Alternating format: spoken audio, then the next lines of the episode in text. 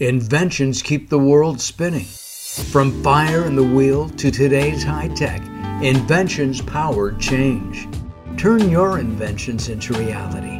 Learn how to get your ideas to market. This is Invent Anything with John Cronin.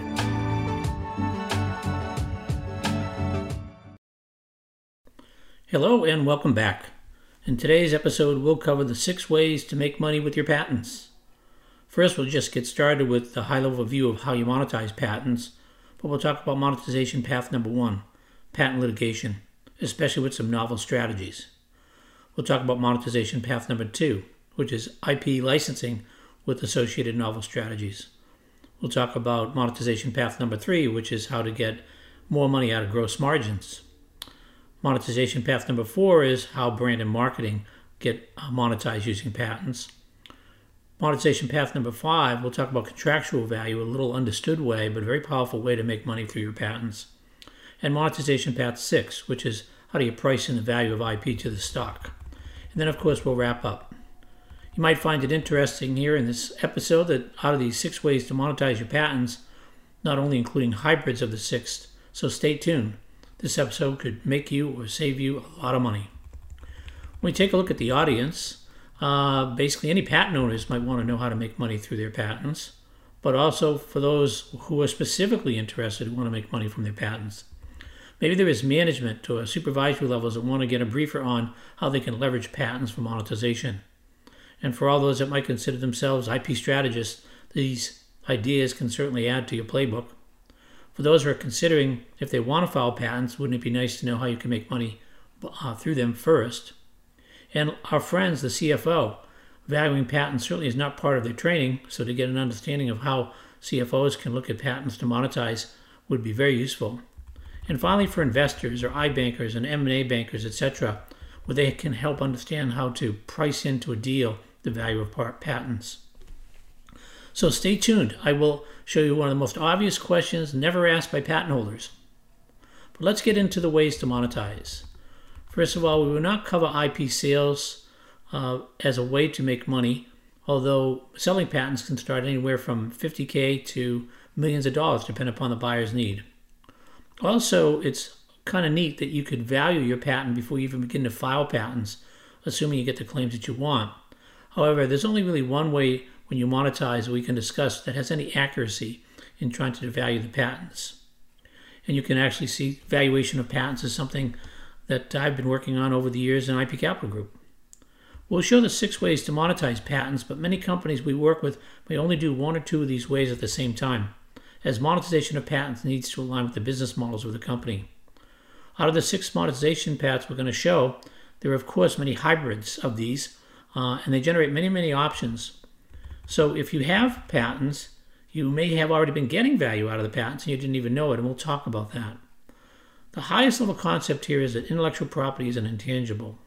One aspect of intangibles is patents, and goodwill determination is the difference between the paid value for the company versus its market cap. Sometimes the company makes a lot more in being acquired than the market cap, and that delta is called goodwill. And if one looks inside of goodwill, a large percentage of the goodwill is patents. Of course, you have to own patents to have that be true. So, any of the ways we're going to explain here to monetize value, it does take expertise. Later on, we'll have an episode on each, so stay tuned. Some ways to monetize your patents have risks, so be careful, particularly, say, in litigation, where you can be countersued. Another thing is that there are ways to monetize your patents that could be based upon industry standards or regulations, so again, expert advice is needed.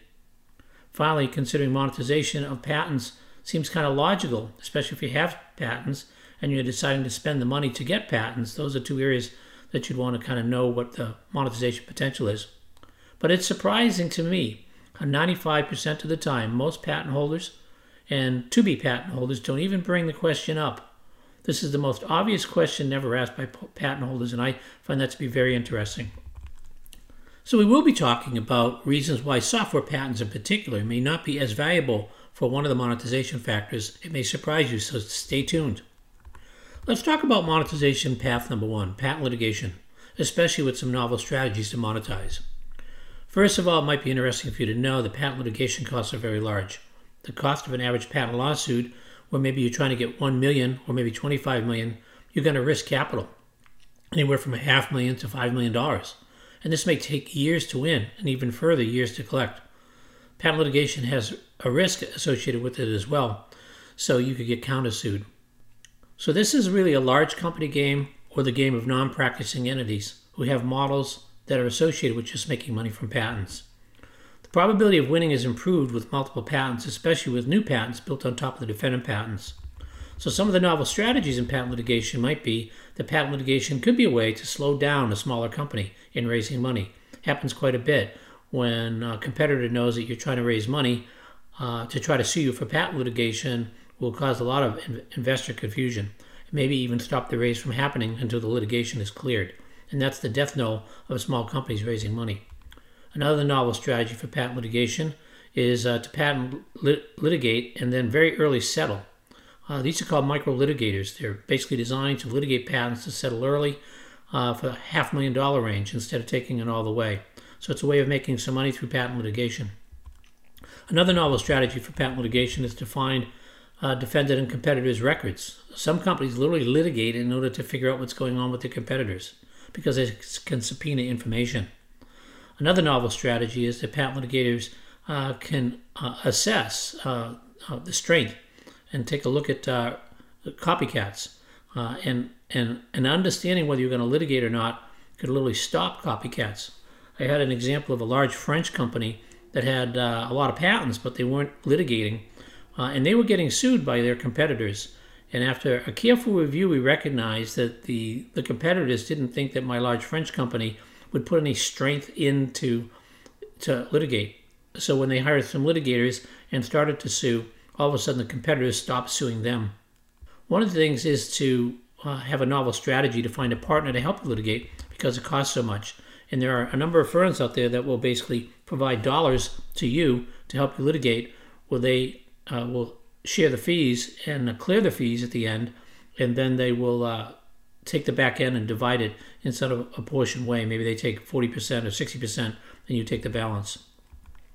One thing that you can do with patent litigation is try to create pressure on, on your customers uh, by having your customers recognize that you will take your patents to court so that if customers are determining whether they want to buy products from you, uh, they might not want to buy products from uh, your competition for fear that they might get sued by you. Another novel strategy for patent litigation is really to dif- disrupt the defendant. Uh, because when you patent litigate a company, basically it gets to the board level usually, if it's a small enough or mid sized company, and the CEOs and the management gets called in, it becomes a very big focus area and a very big concern. So it's I've seen this used many times for mid-sized and small-sized companies as a way simply to get pressure on the defendant company. And as I mentioned, beware of countersuits. In the second monetization path called IP licensing, there's ways to license that's called either a carrot or a stick license. And either way is used to making money. Stick licensing is used before patent litigation, but watch out for declaratory judgments. A stick license means that you believe that they're violating your patent, so you're going to litigate against them. But before you litigate, you can go seek a license. It's called a stick license because they ultimately come to the conclusion that they're violating your patent. You wouldn't mention they're violating your patent in stick licensing. You would get them to understand that because if you mention that you would sue them to clear with the court that you're having a business infringement and you would be getting sued for a declaratory judgment. So then you have to answer their claims before you even have a chance to push your own claims. There's carrot licensing, which is much more friendly, and this is used to generate revenue streams from all sorts of partners particularly if you can't get into the market yourself. So you may have some patents and some products, but the patents have many more markets. So you may opt to do carrot licensing to get others to see if they can use your patents in the different markets, and they can make money, and you can make money on a licensing revenue. One of the things you do with carrot licensing is to help you create joint ventures. So you might want to partner with someone, and using carrot licensing is a way to do that to give them some rights over your patents so that when working together, you can both produce products or services together. One of the neat novel strategies is to use carrot or stick licensing as a Trojan horse for acquisition. I've done a number of deals like this where I've made hundreds of millions of dollars for my clients, basically putting together a story and approaching an entity for, for a carrot license that entity recognizes they need to buy your company. In so doing, uh, they, they buy a company for a lot of money. One of the examples I had uh, was a company I worked with, Mesh Networks. We did uh, carrot licensing with Motorola. And Motorola bought Mesh Networks for 168 million. Another novel strategy here is to use stick licensing when you sort of move out of a market and you change strategic direction. You might not want to be in the market yourself, but that doesn't stop you from generating some licenses for some entities that will stay in that market. Another novel strategy is you could use stick licensing to establish good press, because if you're getting a license, that's good news. It shows your patents are effective. Another thing is that use stick licensing to help you be more efficient, because patent licensing is really a business tool and it helps you open up markets. Using carrot or stick licensing for getting access to know how is another thing. In the case of when I worked with IBM, we used licensing to get cross licenses so we got access to others' technology. One of the things you can do is you can uh, sort of think about uh, in some industries, there are what's called patent wars where people are just suing each other. So sometimes carrot or stick licensing can use in advance of, uh, of starting a war.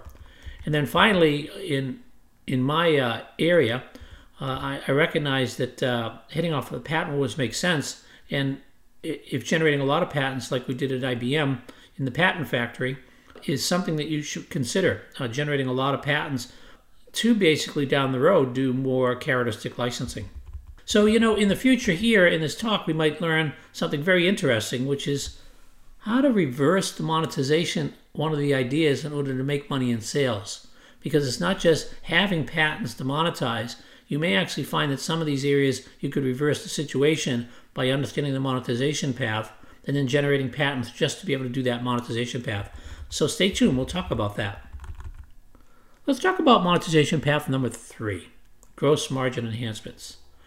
We can see as we look at this formula for gross margins that the total cost of goods really drives the percentage. So as the products uh, and you look at it as if they have almost zero costs, you can get to 100% margin. It turns out that software patents tend to have very high margins to begin with, like 80, 85%.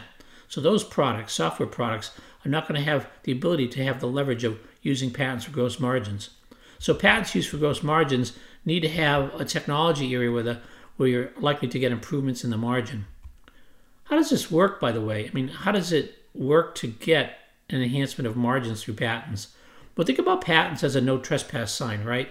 Uh, if you have a patent and, and it issues, you can stamp on the product the patent number or the patent pending number. And this is really like a no trespassing sign. It tells the potential customers or, or competitors that you have a patent on it. Uh, and then it makes sure that they know that you have a patent on it so they're less likely to copy your invention. You can remember, maybe if you've listened to previous episode, uh, of what is a patent, that there's this constitutional right that you have in stopping others from making, using, or selling, which then forces the inventor to get rewarded if someone is going to pay him a license or a royalty, but it forces others to sort of innovate around him or to take a license. And that's really what innovation is either reward the inventor or invent around the inventor. If we look at monetization of gross margin and enhancements, we recognize that there are retail customers that buy products. So they might see the patents as being something that says that you're novel and a lot of people like to buy new products. The patent office becomes the novelty judge, right? They have no uh, dog in the fight. They just recognize your patent was novel. So retail customers might look at patents and buy your products because they consider it novel. In B2B customers, it's really different because patent prosecution um, in a market is really a weapon for control, right? So if I have customers, B2B customers, uh, leveraging patents for higher margins is really seen as just a way to force more control. One of my friends, Bruce Story, uh, who worked for us for a number of years as a senior advisor, used to run the Dow Group for intellectual property. And he had found in many of the talks that I've heard him give that Dow did a study that 34% increase margins were because of having patents. So when they compared patent protected products to non patent protected products, there was about a 34% margin improvement. That's about the strongest piece of data that I have about sort of an average percentage margin improvement. Sophisticated customers know that with enough work they could probably invent around your patents. But these customers may buy your product at higher margins anyway because they feel it would be more costly to invent around. So this market uh, sees patents as a nuisance, but they might buy for higher margins because they don't just want to spend the time to invent around it, uh, so they buy. One key strategy to think about, as I mentioned earlier, is to sort of think about this in reverse. So, supposing you have a product, and supposing you recognize that the margins could be improved, maybe get 34% more improvement in margins. So, what you do is you reverse this approach. Supposing you had a $10 million market, maybe you get 10 or 12 patents that are very incremental so that people won't copy these improvements, and therefore you start to get added 34% margin on 10 million. The ROI in here is very, very good.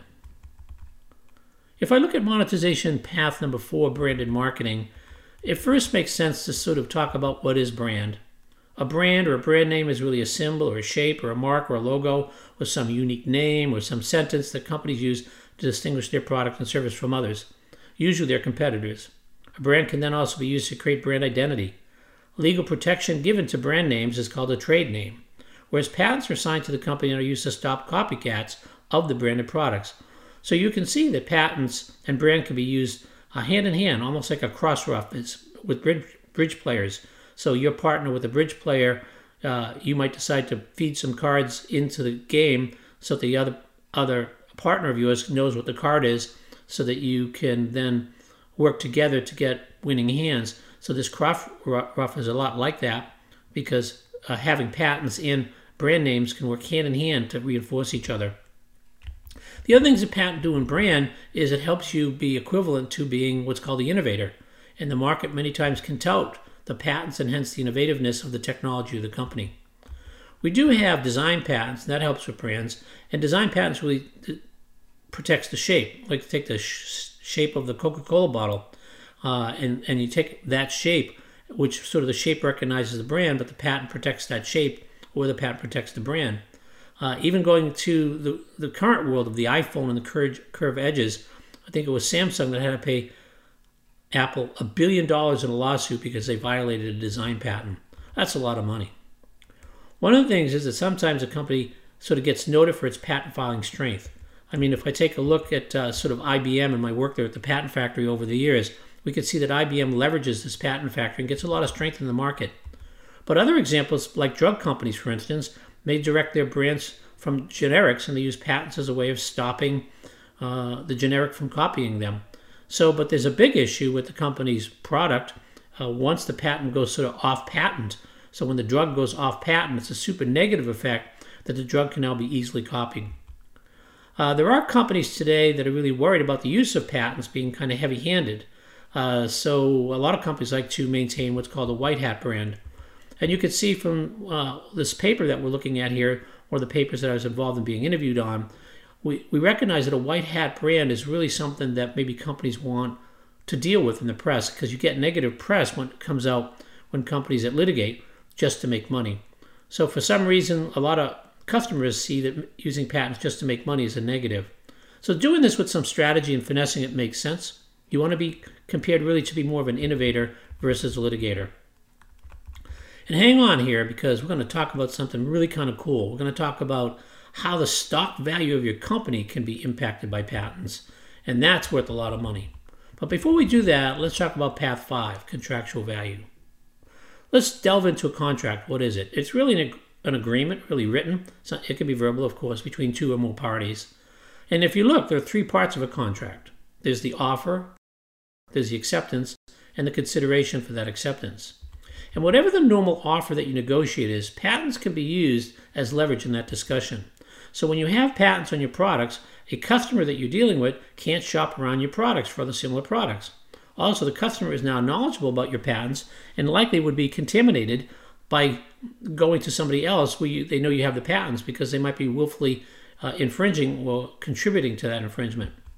If you're really smart enough to get patents on how your customers would use or integrate your products, this is even better because they will now need to buy your products uh, because they need a, the patent license to, associate, to go with your products of how they're going to use it.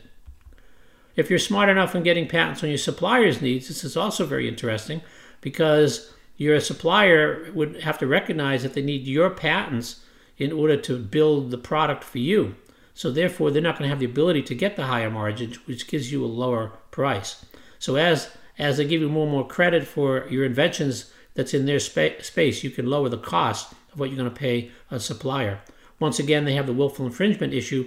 If they know your patents, uh, they can't violate it by having the same supply to a competitor's product. Finally, if you're smart enough to have a fair number of patents, we talked about that hockey stick at having 15 patents uh, where the value is created in M&A as one of the trigger points because 15 patents are very difficult to invent around. So the more patents you have, the better, and it's more likely you'll be able to leverage contra- contractual value here. Acceptance of this contract that we mentioned here will likely have what's called patent exhaustion terms, mean that you can't sue anybody or license to them if you're selling them the product. The patent license goes with the offer. Considerations would obviously be money. We talked about this consideration, but it could also be other things like patent licenses or other considerations like uh, indemnifications.